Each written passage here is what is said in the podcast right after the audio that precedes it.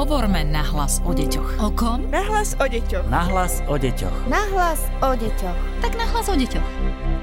Pozdravujeme z ďalšieho podcastu Nahlas o deťoch, v ktorom sa budeme venovať rozbehnutým prázdninám po korone. Teda ako ich prežiť, či už zo strany detí, ale najmä rodičov, ako ich stráviť čo najpríjemnejšie a ako deťom vysvetliť, že sú iné, keď druhá vlna koronavírusu stále hrozí. Moje meno je Darina Mikolášová a vítam v štúdiu doktorku Dagmar Kopčanovú z Výskumného ústavu detskej psychológie a patopsychológie. Dobrý deň. Koronavírus doslova zamával našimi letnými plánmi, to je pravda. Aké to budú prázdniny? No, myslím si, že ono sa to aj odvíja od toho, že ako dopadli tie vysvedčenia. Mám predstavu, že v mnohých prípadoch sa to podarilo aj dokonca zlepšiť. A vtedy vlastne vidíme, že je za tým aj práca tých rodičov, to by som ich chcela veľmi pochváliť, pretože je dôležité, ako rodičia pristupovali k nastaveniu nového režimu pre svoje deti, ako vedeli zladiť tú mieru povinnosti, ktoré dieťa malo v rámci toho školského procesu a v rámci toho času vyčleneného pre zdieľanie tých školských úloh. A potom, ako si vedeli zadeliť ten svoj voľný čas. Dalo sa odpozorovať, že mnohé rodiny to zvládali veľmi dobre a dokonca sa to potom podpísalo aj na zlepšení výsledkov. Niektorým deťom možno, že toto naozaj pomohlo, lebo sa mohli tak viac koncentrovať. A aké sú to deti? Či sú to introvertné deti skôr, alebo aké? Áno, presne tak. Presne ste to pomenovali takto správne, že sú to deti, ktoré sú tak viac zahľadené do seba, ale oni sú také citlivé, niekedy možno trošku anxiózne, môže mať takéto rysy ktoré ich predisponujú k tomu takému izolovanejšiemu správaniu. Oni potrebujú jednoducho mať ten svoj kľud. Každé dieťa je iné. Iné deti možno potrebujú zase viac a veľmi im chýbalo, keď neboli stimulované, podporované tým svojim živým prostredím, ktoré by ich bolo bývalo, vyburcovalo. A sú to také tie kompetitívne deti, ktoré majú radi súťaživosť, ktoré radi vynikajú, ktoré radi vedú, potrebujú mať za sebou tie zástupy svojich spolužiakov, kamarátov, kamarátok, ktorým ukážu, akí sú oni lídri. Hej, ale zase naopak sú aj takéto deti, ktoré práve, ktorým to tak možno, že hovorím paradoxne, aj troška pomohlo. A vyhovovalo. Áno. Keď sa vrátim k tej otázke, aké to budú prázdniny teraz aktuálne? No tak opäť niekedy býva, tak ako aj to čínske príslovie, že kríza je šanca, tak vlastne aj toto môže byť dobrou šancou na to, že budeme znovu objavovať naše krásne Slovensko, ktoré sme možno v minulých rokoch a dokonca aj 10 ročiach snáď zanedbali tým, že sme sa vrhli do sveta a začali sme využívať všetky možnosti, ktoré nám ponúkali, lákavé ponuky, atraktívne ponuky z cestovných kancelárií. A ja si myslím, že teraz práve nastala tá doba, že môžeme viacej objavovať to naše krásne Slovensko a môžeme sa troška pozrieť a pocestovať po našich vzácnych pamiatkách, napríklad aj mnohých krásnych pamiatkách UNESCO, ktoré sú zapísané do zoznamu svetového kultúrneho dedičstva. Čiže deti sa aj počas tých prázdnin môžu vlastne takou nenásilnou formou, spontánnou formou dozvedieť niečo a naučiť sa. Tam sa dajú robiť tiež rôzne veci, objavy, ktoré deti môžu inšpirovať a môžu potom o tom písať, keď sa vrátia naspäť do školských hlavíc. Aké to bude leto pre nás rodičov? No, myslím, že to leto bude tentokrát trošku náročnejšie, najmä pre rodičov. Oni, tie deti, si to až tak veľmi nebudú uvedomovať. Tie sú radi, že môžu sa ísť niekde kúpať, že budú mať voľný čas, že nebudú musieť sledovať úlohy v škole alebo vykonávať tie povinnosti školské. Ale tá zodpovednosť samozrejme zostáva na rodičoch, zákonných zástupcoch, na všetkých vychovávateľoch, ktorí majú deti okolo seba a musia sa s nimi zaoberať. A možno, že práve títo rodičia a títo dospeláci budú pociťovať trošku iskerku takej neistoty, že čo keď náhodou jedného dňa zrazu vysvetne tú situáciu alebo vyvstane situácia, že bude treba niektoré miesta s veľkou návštevnosťou povedzme zatvoriť alebo zase mať nejaké obmedzenia, reštrikcie, to by trošku iste ďalej narušilo všetky plány. Ale myslím si, že naozaj tak, ako to býva zvykom aj počas iných období a iných rokov, rodičia sa pokúsia nastaviť tie prázdniny deťom tak, aby boli predovšetkým zaujímavé, variabilné, aby mohli tráviť nejaký ten čas so svojou rodinou, najprv teda sami so sebou a potom aj so svojimi rodičmi, so svojimi tetami, strýkmi, so svojimi starými rodičmi, a ďalšou širšou rodinou, prípadne známymi, s ktorými sa stretnú na nejakých chatách a podobne. Takže iste je to, aj si to tak vyžaduje to leto, aby to bolo zaujímavé a pestré, aby deti mohli sa naozaj si odpočinúť, načerpať energiu a byť potom pripravené zase do ďalšieho školského roka. A ono, ako hovoríte, tá hrozba z tej druhej vlny tu stále je. Chcem sa spýtať, či sme zažili už niečo podobné, čo sa týka takýchto prázdnin, alebo to bude úplne nová situácia pre všetkých. Lebo ja som sa dočítala v Česku, myslím, že jeden psychológ sa vyjadroval k tomu, že naposledy sme mali naozaj takýto stres a takúto neistotu vo vojnových rokoch dokonca. No tak vojnové roky, samozrejme, to je zase hrozba a stres ešte aj oveľa silnejší, pretože tu my máme isté hygienické, epidemiologické a tak ďalej opatrenia, ktorými môžeme aspoň troška čeliť alebo obmedziť tie hrozby, ale pri tej vojne je to naozaj veľmi, veľmi nečakané a veľmi hrozivé a veľmi nezvratné. Isté, že bude to iné leto, alebo budú to iné prázdniny, možno z hľadiska organizátorov, budú musieť využívať viacej možností na to, aby zabezpečili tú hygienu a tú dezinfekciu a aby naozaj všetko išlo tak, aby nenastali nejaké vážne problémy zdravotné. A z tohto určite majú tí rodičia pochopiteľne obavy. Uh-huh. A tie úzkosti alebo tie napätia, ktoré prežívajú, tie budú zaiste s týmto spojené. Čiže v tomto to bude také iné, čo ešte nezažili. Ale väčšina rodičov, myslím si, že je zase dosť takých flexibilných a pristupujú k tomu s rozvahou a nestratia ducha prítomnosť a zvážia si všetky okolnosti a snažia sa aj tie deti viesť k tomu, aby nemali hneď zo všetkého strach a obavy, lebo takto by vlastne nemohli postupovať pokojne ďalej. Určite áno.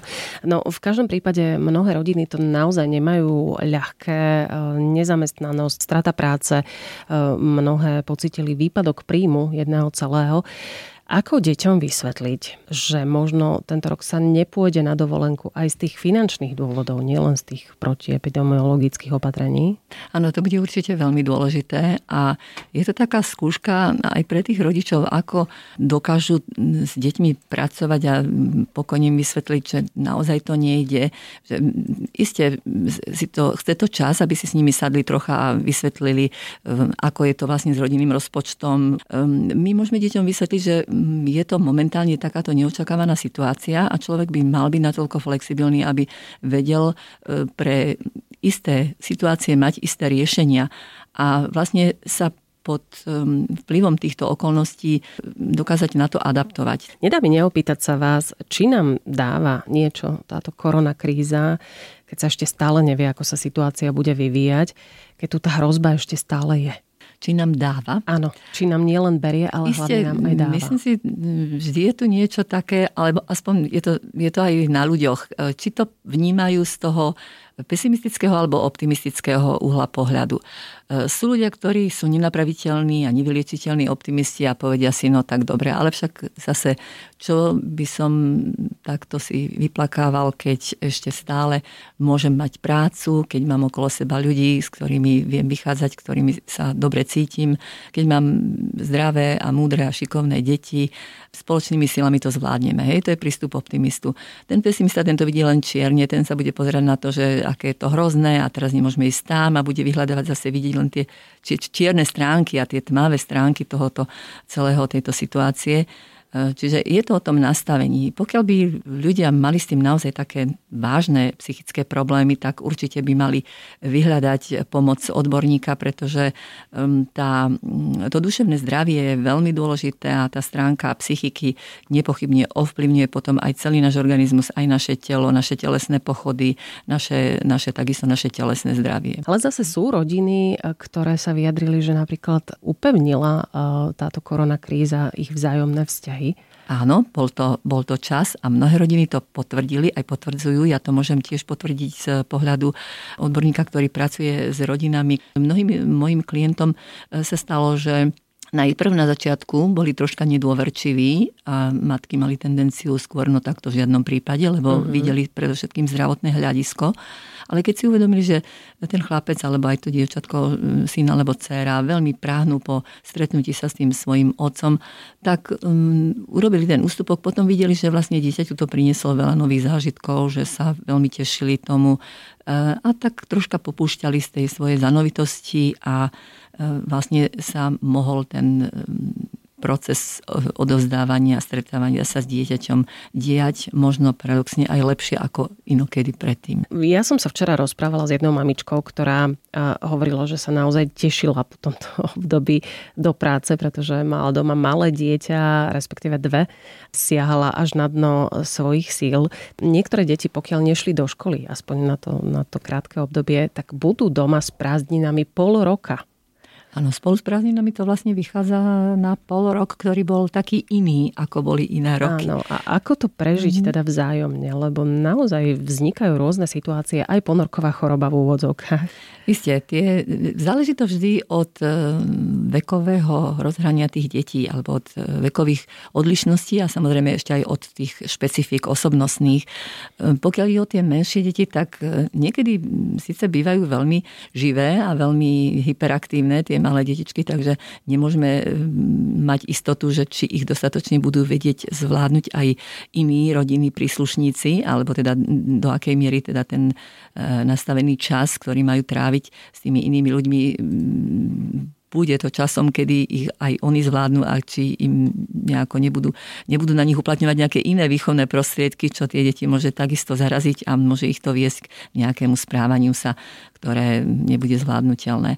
Ale u tých väčších detí iste. Oni možno v čase, kedy boli tieto koronové prázdniny takzvané, mali takú väčšiu nezávislosť. Že boli vlastne nezávislé, že tí rodičia sa na ne možno aj spolahli.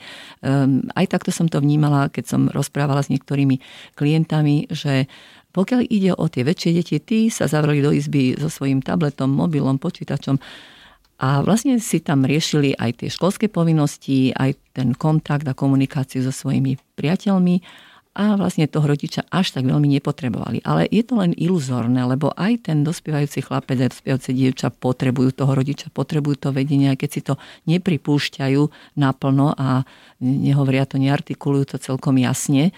Tým správaním a sem tamto neistotou vidíme, že oni predsa len potrebujú trošku moderovanie od toho rodiča.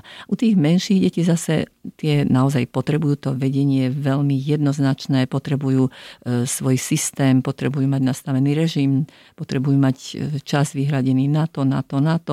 Čiže je to, záleží to, ako som povedala, aj od tých vývinových zvláštností, ale aj od tých osobnostných zvláštností. Ešte sa vrátim k tomu, že naozaj rodičia mnohí siahali až na dno svojich síl počas tohto obdobia.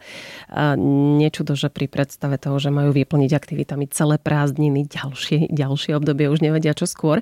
Ako teda začať pri plánovaní, aby boli tie koronové prázdniny pekné pre všetkých? Takže ja odporúčam, aby v tom prípade alebo v tej chvíli zasadla taká rodinná rada, aby si tí rodičia navzájom povedali s tými deťmi, aké majú túžby, aké majú priania a tí rodičia zvážia a budú navzájom, je to vždy vecou dohody. Niekto ustúpi, niekto niečo pridá alebo vyjde s ďalším návrhom inovatívnym. Vždy zásadou je to, aby sme sa dohodli.